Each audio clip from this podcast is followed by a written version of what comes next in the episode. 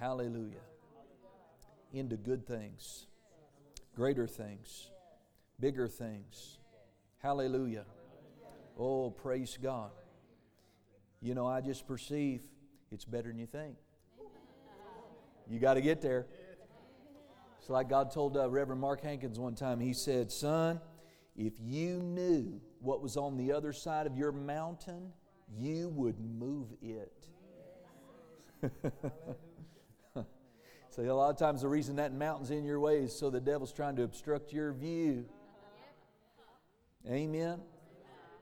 Come on, but wherever you are today, on, there is there are greater things, bigger things, more weighty things, wonderful things. And if you knew what God had in store for you, what was on the other side of your mountain, you would move it.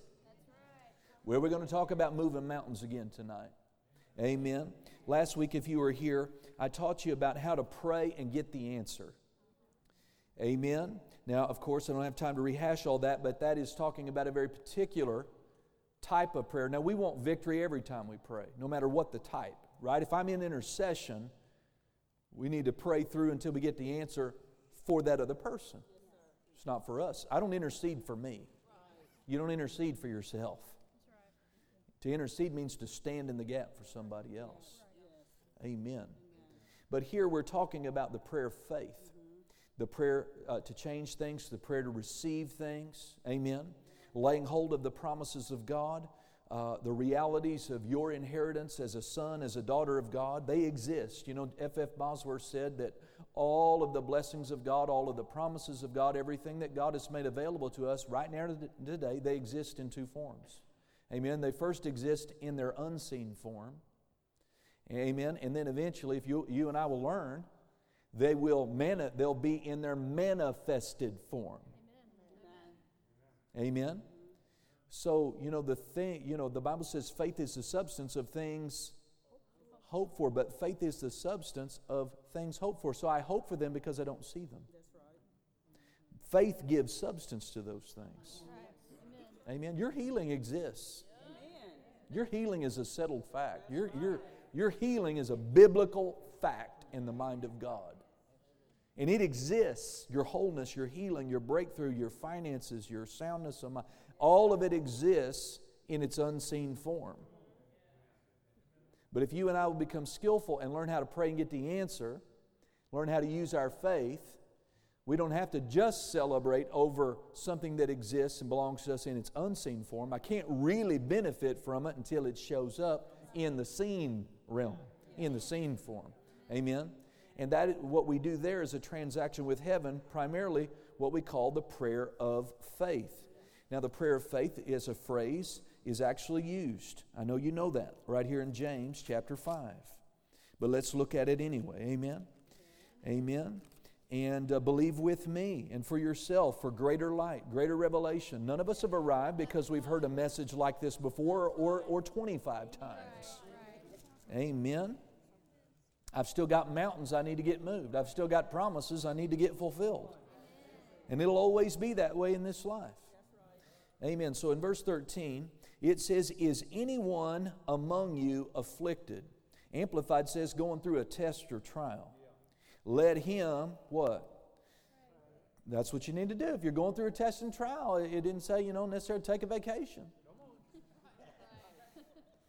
Right? It didn't say get up on Facebook and whine. Hello. Amen. And, and it, it didn't even say, you know, call Pastor David or your pastor.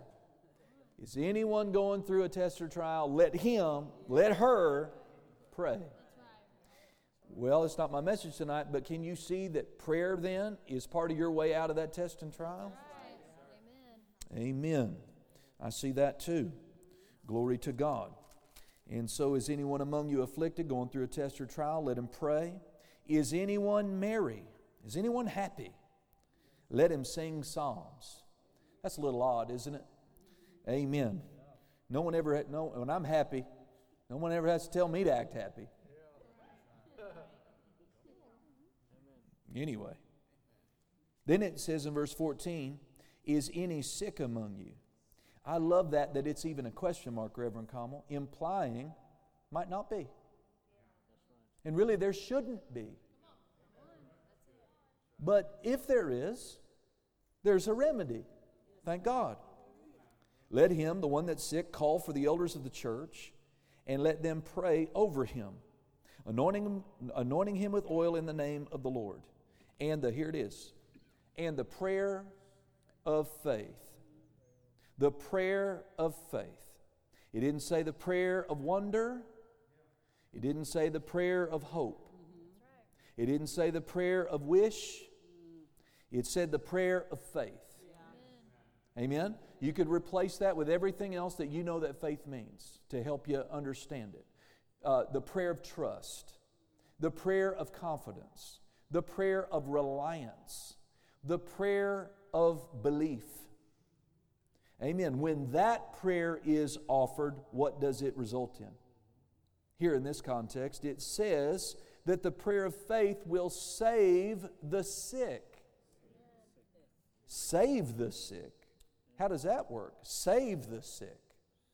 No doubt it's the Greek word sozo or the Greek word soteria, and it means saved or healed or rescued, right? Just like there's Miss Rita right over there. Very serious attack on her body, blood clot up in her brain, very serious, temporarily lost the, lost the left side of her, right top to bottom on the left side.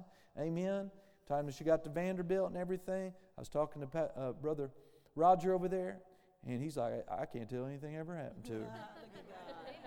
Isn't that right? She's a miracle walking. They tried to send her to rehab for 10 days. She wouldn't even stay there. She just went on home. Hallelujah. Praise God. Amen. The prayer of faith. What does it do? Saves the sick. That means heals them. If you're sick, and you need saving for a sick person is healing, a rescue. It will save the sick. Amen. And the Lord shall raise him up. And if he has committed sins, they will be forgiven. What a wonderful, wonderful, wonderful verse. Amen. Glory to God. Now, you can't believe words, the words of the Bible, and add phrases like, uh, if it be thy will, in this context. Could you?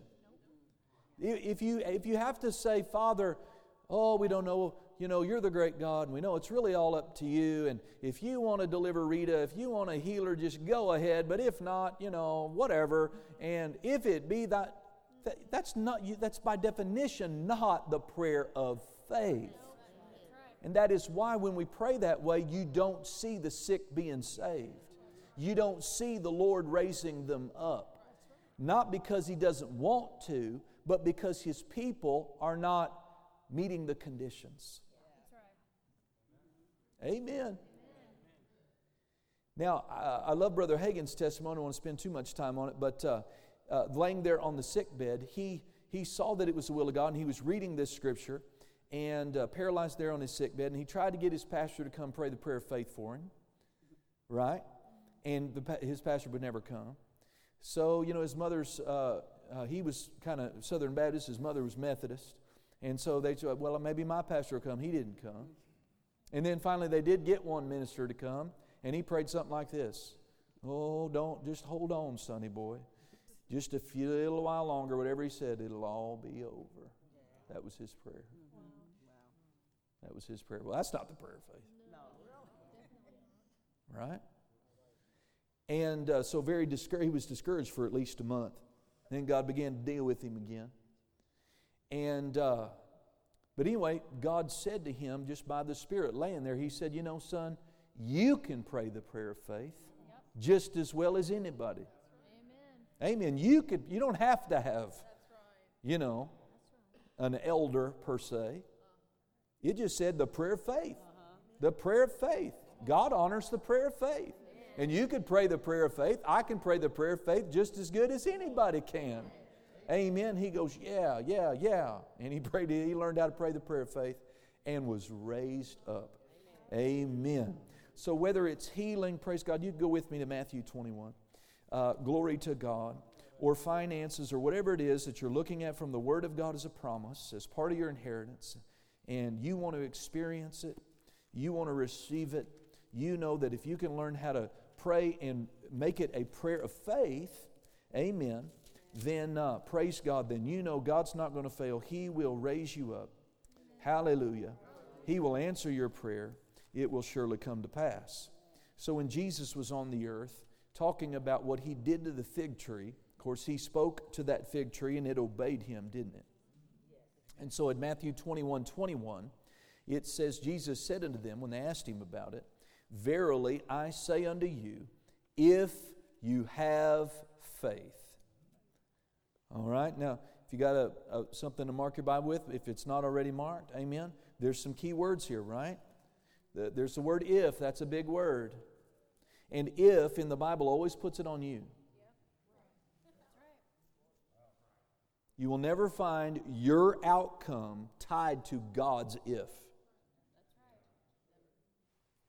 The if, when it, when it comes to you and I receiving, you and I being blessed, you and I having a prayer answered, the if is always directed at you and me. Amen. It's not a negative, we just need to know it and then embrace the wonderful truth that I have it within my hand, me and God, to determine my outcome. Not the doctor, not the thing that's in my body, not the finances, not, not how I grew up. Amen? Not what other people do to me. Me and God.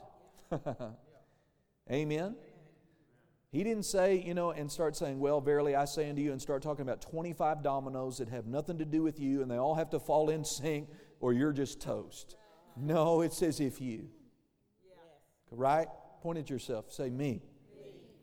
So, if I have faith. Well, uh, we just have to understand that the reason a lot of mountains are remaining in people's lives is we just have to, let's just be honest about it's a lack of faith. Lack of faith based on lack of knowledge. Lack of faith based on a lot of factors. Amen. Amen. But uh, praise God, thank God we have faith. We have the God kind of faith He said we did. We just need to learn how to develop it, use it, and put it into practice. So He says, number one, if you have faith. And then He says, and what's it next? It says, and doubt not. Circle that. And doubt not. He says, don't doubt. You have to have faith and not doubt. I have to have faith and not doubt. Those are the two big conditions here, right? If you have faith and don't doubt, you shall not only do this, which was done to the fig tree, but also if you shall say to this mountain, Be thou removed and be cast into the sea, it shall be done. It shall be done. If you're applying this to an unpaid bill, think about it. It shall be paid. It shall be. If you're dealing with a tumor in your body, it shall be driven out. Amen. Whatever condition, it shall be. Amen. Praise God. Don't you love it? And so in verse 22 it says, And all things, whatsoever you shall ask in prayer, believing, you shall receive. Well, since you and I have been dealt, we have been given the measure of the God kind of faith. Romans 12:3 says that we have been given the measure of faith from God. Then we can't say we don't have faith. You do have faith. Don't ever let the devil tell you. Don't ever let your unrenewed mind tell you that you don't have faith. The Bible says you've got faith. If you don't have faith, you need to get saved. And, well, that takes faith. Yeah, but He gives saving faith. He gives saving faith as a work of His grace. And then once you receive salvation and the Holy Ghost comes to indwell your spirit, amen, He imparts, He brings with Him the measure of the God kind of faith, the very same faith that God uses to operate Himself. You have. Amen. And so we have faith. So uh, if we operate the faith we have to any degree, according to this verse, there's only one thing that could sabotage it and rob us of the answer. What would that be? Doubt. That's the one negative in there. If you read Mark's version, you don't have to turn there, but in Mark 11, verse 23, it's, Jesus said, There whosoever shall say unto this mountain, Be thou removed, be thou cast into the sea, and does not doubt in his heart, but believes that the things that he says will come to pass, he will have whatever he says. The only negative thing we have to watch out and guard against in that verse is doubt. So I want to remind us all and myself that doubt is a robber, doubt is a thief, doubt is a danger. Doubt could keep me out. Doubt will keep you out from the promised land. Doubt will keep the promises of God in their unseen form.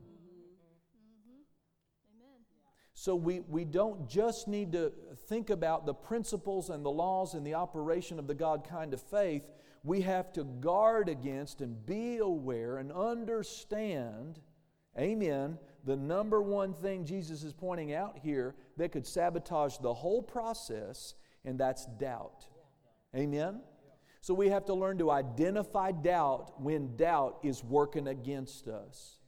We need, when we've yielded to doubt, we need to, rec- I, darn it, I yielded to doubt. That's doubt. Well, you, that's a good thing when you go, when you recognize that. It's just not your flow. Amen. Then you can repent. One thing I've learned is that you can ebb in and out of faith and doubt all day long if you want. Be in faith for 30 seconds and be in doubt for five minutes. Amen. But what we must learn to do, amen, is to get in faith and stay in faith. That's where it's all about. It's not hard to start faith. Amen. The challenge is stay there in faith while the heat of the circumstances, while you're looking at contradictory evidence, when it looks like it's getting worse and not better, we've got to learn to resist the thing that would rob us of our answer to prayer, and that's doubt and overcome doubt as it comes against us. Go back to James. Hallelujah. I like it. Amen. I mean, God has put the, the oyster on the platter and opened its shell, and the oyster, the pearl of great price, is right there. And it's all, everything you'd ever want and need and dream of in life. Amen.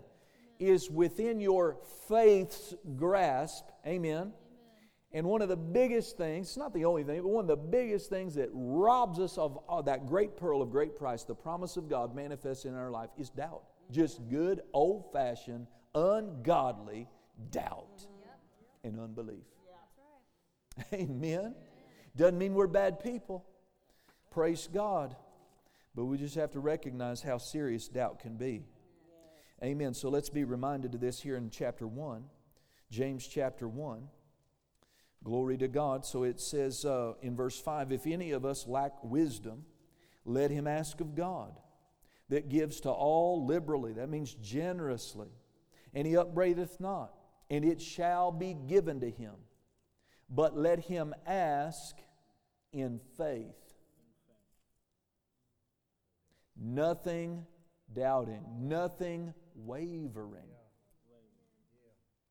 For he that wavers is like a wave of the sea, driven with the wind and tossed. I like compare and contrast. So if, if I'm in doubt, I'm wavering. I'm like a wave of the sea, driven and tossed by the wind. In other words, when I'm in doubt, I'm not in control. I am being subject to the outside forces of circumstances.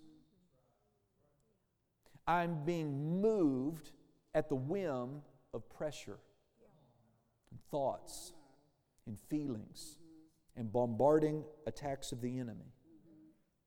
Doctor's reports, unpaid bills, deadlines, frustrations, the passing of time. You, you'd probably be surprised. Every, you know, as, as far as everything else, they're doing great in faith. And what trips them up is the simple passing of time. They yield to doubt because they say, if it was going to happen, it would have happened by now. Just remember, God does not see time the way you and I do. one, yeah, it is. One day, one day with the Lord is a thousand, is as a thousand years. one day. I mean, my mom went to heaven in 2015. What is that? 2005, so a little bit longer. So that's 15, 16, 17 years ago. So, what is that in God time? She's been gone a few minutes? Less than minute and a half? Less than that, even, statistically? Yeah. You can do the math on it. She just barely stepped over. She's probably still in administration. She's still wearing her name tag. Think about it. But we get so tripped up and we're not helped by our microwave, instant coffee, instant pudding, instant drive through, instant everything society. Amen. I mean, if a video buffers for five seconds, we're frustrated. Is that right? Anyway, I don't know how I got off on that. Amen. But I tell you, the passing of time trips people up. Amen. So we're looking here at James. So if I'm in faith, I'm, dire- I'm setting the direction. Yep. Faith is at the helm. Amen. Yes, there are waves, but I'm steering myself through those waves. Yes, there is wind, but my course is not being set or affected by the waves and the wind.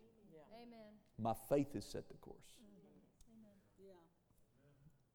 But if you step out of faith and you just leave the, leave the helm, your ship will just float around and be directed at the whim of the wind, the whim of the circumstances.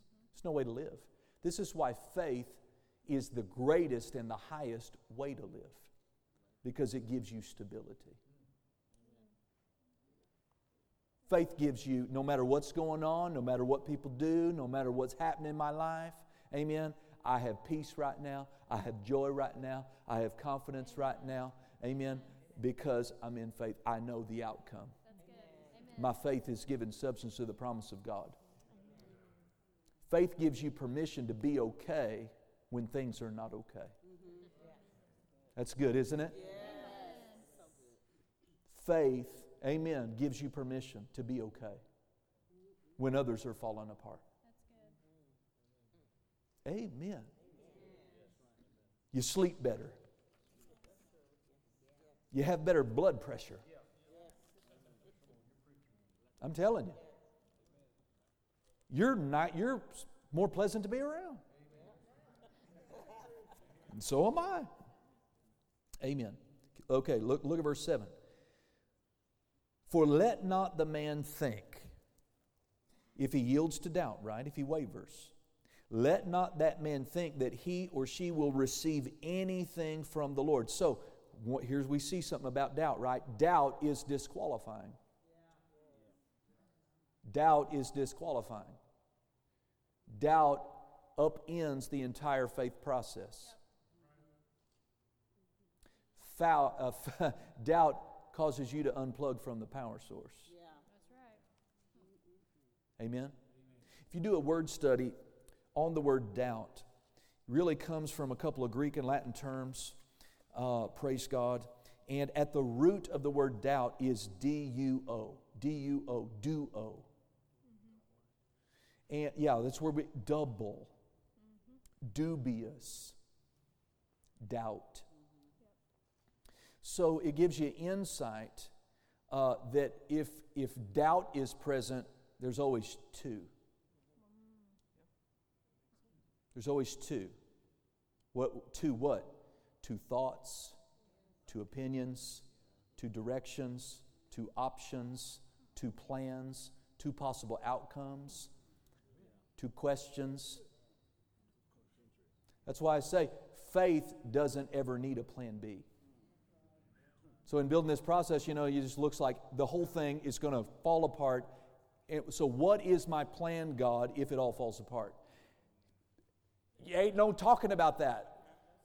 God won't talk to you about that kind of thing. He didn't me. Why? Because it is not falling apart. It looks like it's falling apart. It looks like it's not working. Amen. It looks like, as Reverend Randall Greer would say, working in reverse. Amen. Amen. But God, their faith needs no plan B. There are no other options. Well, we got to have, you know, uh, we got to have wisdom. Wisdom is to believe God. Wisdom is to trust God. Wisdom, if you're wise, you will not doubt. Amen. And doubt, you know, faith only needs one way, one answer, one route, one direction, one word from God, not 25.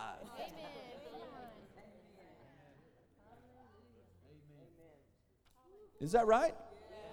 I mean, if he says, My God, I am supplying all your need, you don't need 25 different financial options laid out for you of what you could do if God doesn't come through. Yes.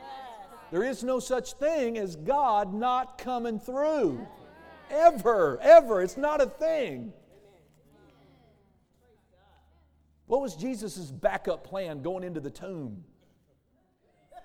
What was his, what was his backup plan to get out of hell?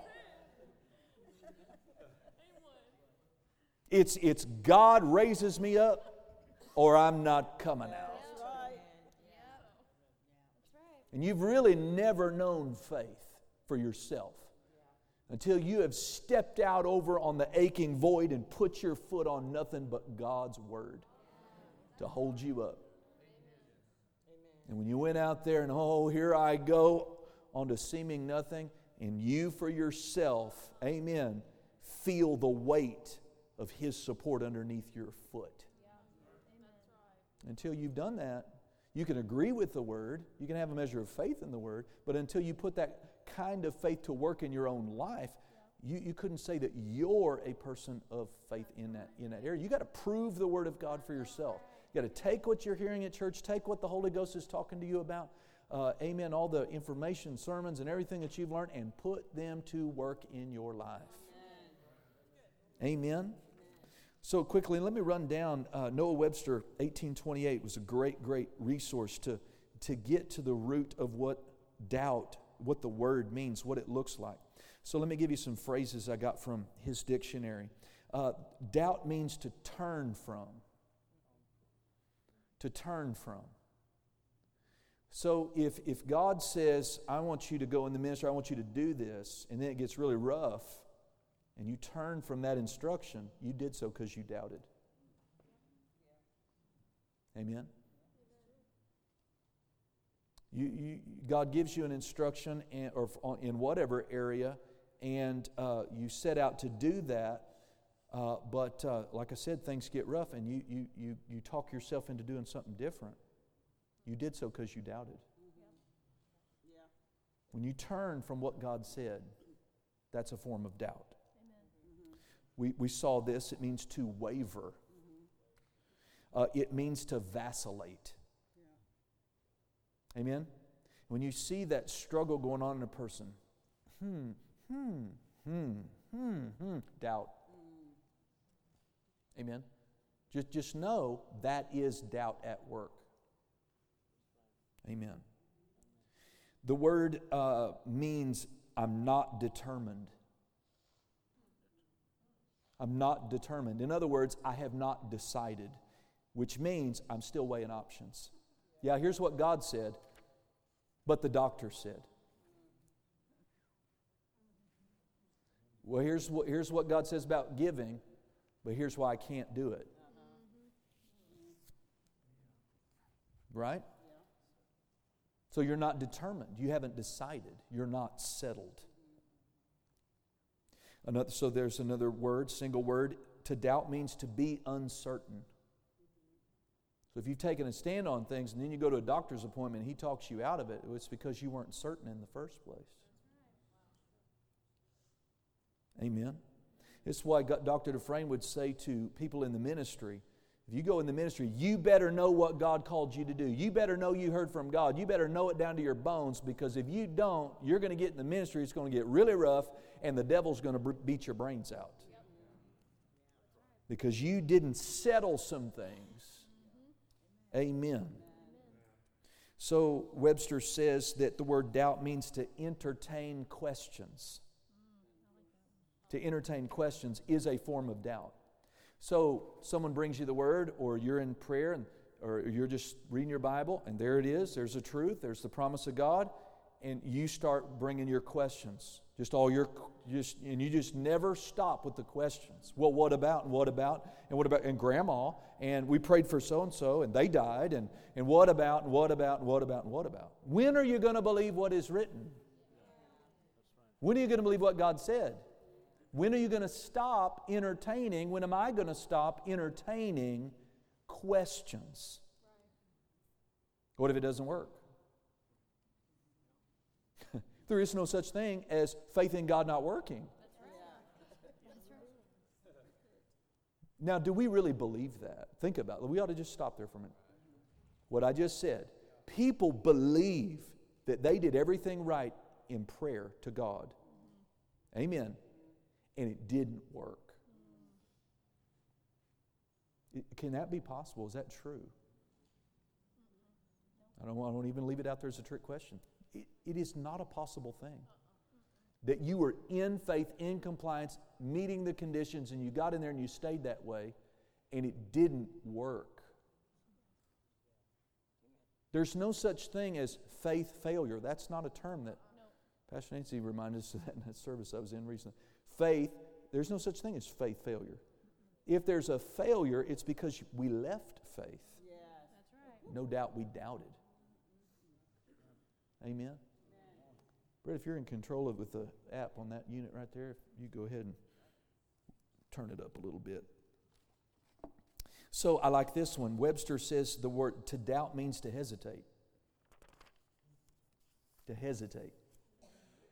Move, you start to move forward, mm, because I mean, to go in faith, you have to be committed. I'm committed to the course. I'm committed to the act. This is my. Course. This is it. I'm the Word of God. By His stripes, I'm healed. This. This is it. Amen. So praise God. You have to be. You can't be hesitant. This is why it's it's it's really good to avoid doubt. Is to become fully persuaded before you pull the faith trigger. Take time to fellowship with God. Take time to hear. Take time to meditate upon the Word. Take time to build His promises into your spirit. Amen. Ask your questions before you pull the faith trigger, before you step out on the water, before you start the business before the first storm comes, before the first demon shows up. Because once your faith bullet exits the gun, you shouldn't be stopping it, man. You should just, oh, it's gone. That's it. And we're going that way. I like this. Uh, Webster says the word to doubt means to be in suspense. I went, hmm, I'm going to have to go over here and look up suspense. What does he even mean by that? And so he says, a man's mind is in suspense when, he, when it is balancing the weight of different arguments or considerations.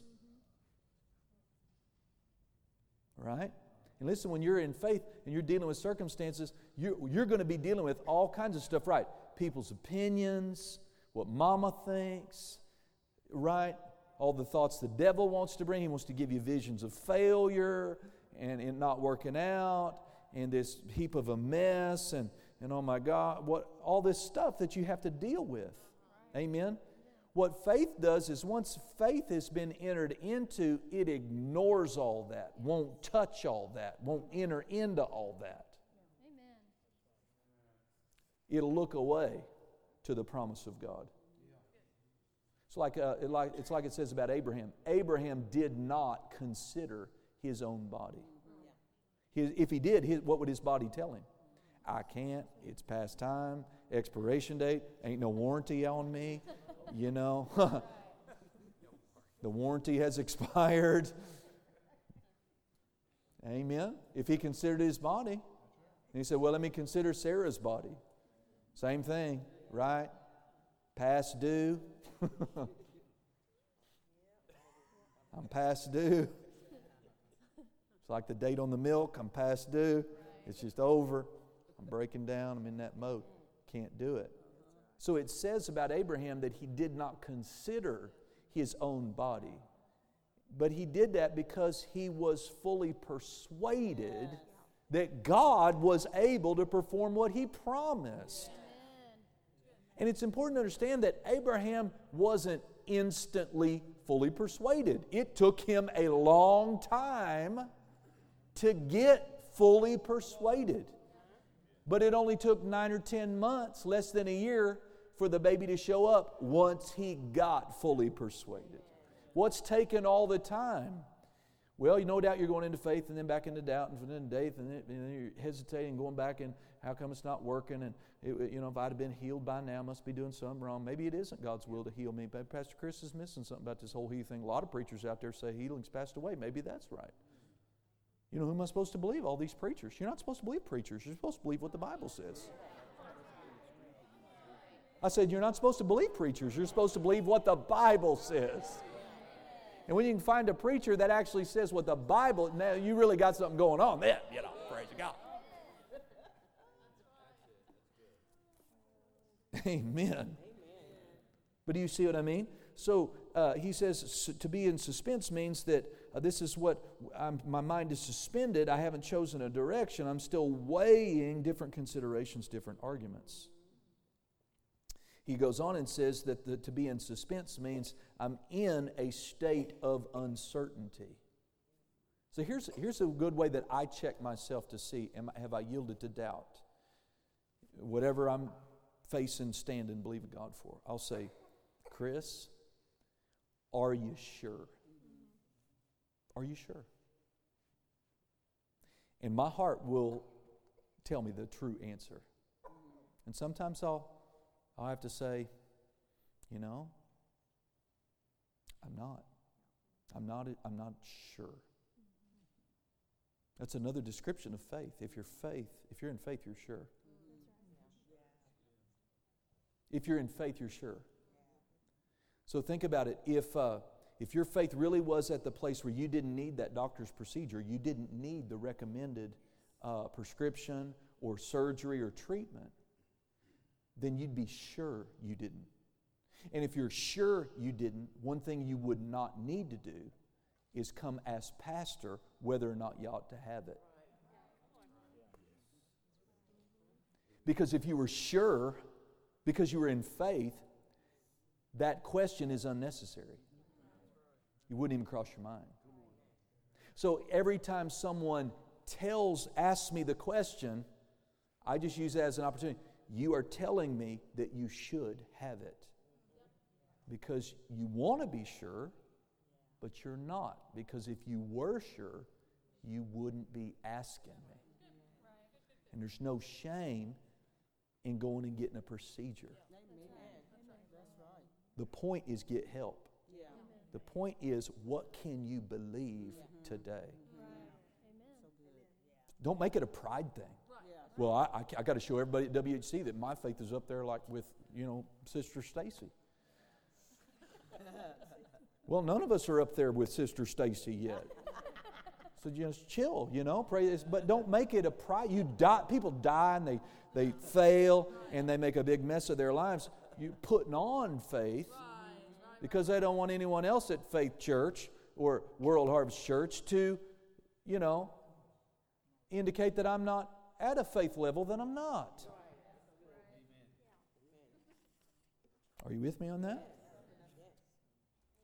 So, uh, doubt, uh, th- there's a flow of fear, apprehension, and dread sometimes when doubt's at play. This is a big one to me. And I've already kind of mentioned it, so I'll just mention it again. But a big definition of doubt means to question. To question the word is to doubt. I mean, so many times I've put the plain text of God's promise for that, that person's situation in front of them, and they will not receive it as their answer. They question it. They've got, they always come up with some rationale not to embrace it as their, that's it, I accept it, that's my answer. Thanks, Pastor. It's a form of doubt. We're not bad people because we do this, but it is evil to doubt the word. According to Numbers 13 and 14, those 10 spies came back. God says that they gave the children of Israel an evil report. The report was they doubted God's word and God's ability to bring them into the land. And God called it an evil report. And when He judged them, every one of those 10, I read it today, they died by a plague in front of the Lord. Because those 10 representatives robbed the multitudes of their confidence in God's word. We should be careful not to spread our doubt to someone who really is on the brink of being in faith. Don't discourage somebody else's faith. Don't bring your failure and your, you know, all the people you knew that died from that very thing. Don't tell that person that. That doesn't have anything to do with that person. Amen. Remember, we're, we're the ones uh, aiming at uh, Psalm 91 that says a thousand could d- die of this at your left side, 10,000 on your right hand, but it's not coming near me. So I don't want to hear about the 11,000 that, that died. I'm not going to. Amen. 11,000 people get COVID. I'm not getting it. Amen. I said, I'm not getting it. Amen. Are you sure? I'm sure. Yes, amen. amen. 11,000 bankruptcies. I won't be one of them. I'm going over. I have a supply. So do you. Amen. You get anything out of this tonight? Man, where's the time going Wednesday night? before we leave this section on uh, what doubt is, uh, the worst kind of doubt is this last one, and it is distrust. Now, a lot of us, we slip into doubt because of the pressure of circumstances. We slip into doubt because of our lack of knowledge. We slip into doubt for a lot of reasons. And if I'm going to doubt, I want it to be that. But there is uh, really what the 10 spies and these others did. The children of Israel, why were they barred from the land? Why were they sentenced to death in the wilderness over 40 years? Because they'd seen his miracles. They had seen God on the mount. They had heard his voice. They were slaves in Egypt. They watched God work miracle after miracle after miracle. Then he got them in the wilderness and he worked miracles to feed them, water them, protect them. They saw every day his manifested glory, a, a cloud by day and a pillar of fire by night. And time after time after time after time after time, they griped, they moaned, they doubted, they complained. And here they, they, they broke the straw on the camel's back with their doubt. They chose not to believe. That is distrust. And that is the most egregious form of doubt because it is willful doubt. It is, I will not believe. And, and that is, that's really bad. We don't want to be those people that have all the evidence, all the word, all the teaching, all the revelation right in front of us and go, I will not believe that healing is for me. Mm-hmm. I will not. I will not believe that speaking in tongues is relevant to my life today. I just, I will not. That willful doubt you, you can know down to, in your knower, knower, know it all your life that you're called to ministry and, and just reject it. I, I will not. I, I, I just, amen. And it's a, it's, a form, it's a willful form of doubt that is really, really ungodly, really evil. Amen. Let's close over here tonight in the book of Matthew again, Matthew 14. Didn't get as far as maybe I wanted to, but we've said some good things. You know, if nothing else, if you can begin to, if you leave this place uh, more on guard than you came in against doubt and a little bit more aware of how doubt looks, how it works, how it, how it manifests, then hey, we accomplished something. We accomplished something. And we always have next Wednesday. That's the great thing about pastoring the church, right? We always have next service. All you have to do is be willing to come back. All I have to be willing to do is come back. Amen. I'm willing. Matthew chapter 14. And I, I, don't like it when I do this. I studied this afternoon at a different Bible that I'm preaching from. So this, I'm looking for the scriptures on the page, and they're not there, even though I'm in the right chapter. And we're looking for where Peter walked on the water. And uh, so, yeah, verse number uh, 22, yeah. So let's look at this a moment before we leave. And straightway, Jesus constrained his disciples to get into the ship and to go before him to the other side while he sent the multitudes away. And when he had sent the multitudes away, he went up into a mountain apart to pray. And when the evening was come, he was there alone. But the ship was now in the middle of the sea, and it's really the Lake of Galilee, which is a large freshwater body of water, tossed with the waves, for the wind was contrary. Now, notice before anything happens about Peter walking on the water, what kind of, what kind of water, sea conditions were, was it? It's rough. Thank you, Sarah. It's rough. So, uh, as we get into the story, I know you've read the story before. I don't want you to think that the water, he started walking on smooth water. And then he entered into doubt because the water got rough. The water was rough before he started. Just keep that in mind. Amen? The water was rough before he started. And so, where are we now? What verse? Oh, the air conditioner blew my thing. Okay, verse 25. And in the fourth watch of the night, Jesus went unto them walking on the sea. And when the disciples saw him walking on the sea, they were troubled, and you would be too, probably. It is a spirit or a ghost. And they cried out for fear. But straightway Jesus spoke unto them, saying, Be of good cheer, it is I, be not afraid. And Peter, gotta love him, I do. And Peter answered him and said, Lord, if it be thou, if it be you, invite me, bid me come unto thee on the water. Well, I'm sure he didn't mean to, but he sure got Jesus in a box now. Normally, humans don't get to walk on the water. Normally, they don't walk on the water. But is it Jesus? He can't lie. He is the truth, the way, and the life. And Peter, he framed the question, put him in a box. If it be you, is it him? He says, If it be you, invite me to come on the water. Well, the only way to prove it's him, and it is him, is to say what he said. And what did he say? Come. Come. And when Peter was come down out of the ship, he walked on the water to go to Jesus. I mean, come on, did it say that he walked on the water? What kind of water did he walk on? Rough water. It don't matter rough or smooth. You can't walk on rough water. You can't walk on smooth water.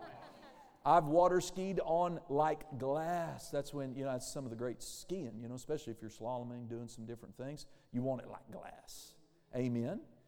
But you can't, I never walked on water like that. So you got to picture this. He's, he's totally been upended. He's totally enraptured and enthralled with this being. He's never seen that sight before. He lives on the Lake of Galilee. He's a fisherman. Never saw this. You know what, in that moment? He forgot all about weather. He forgot all about wind. He forgot all about the natural. And he was so taken in by his Lord, by Jesus, walking on the water, demonstrating the supernatural, walking in the miraculous. Out of his heart, out of his mouth, he says, Bid me come. Jesus says, Come. And before he knows it, he is getting down out of the boat and he is walking on the water. Amen. Amen? And I saw this today. I don't know that I've ever kind of really saw it this way, but uh, Peter was not walking on the will of God. He's not walking on the water because of the will of God. We know that's true. Because if the will of God in the matter is the only factor, he wouldn't have sunk. Because the will of God never changed. Jesus never changed his mind. He never said, You know what? I changed my mind. What are you doing out here?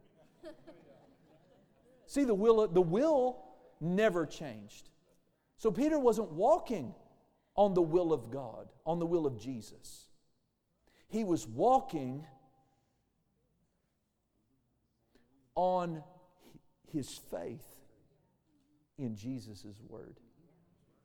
He was walking on the water by faith in the word come. And when Peter stepped out to do what only the supernatural power of God to do because he's totally enamored and only focused, singularly focused on Jesus and coming to him on the water, he walked on the water by faith, and as long as he was in that flow, he walked on the water. But then, all of a sudden, he comes to himself. He gets this realization what am I doing? Where am I? Wait a minute. He gets back out. He's out of the spirit, he's in the natural. And he lets himself look at the waves, he lets himself notice the wind. And he immediately considered it a problem. And the moment he added a consideration into the purity of what he believed a minute before, you've got two now. Duo, double, more than one intention.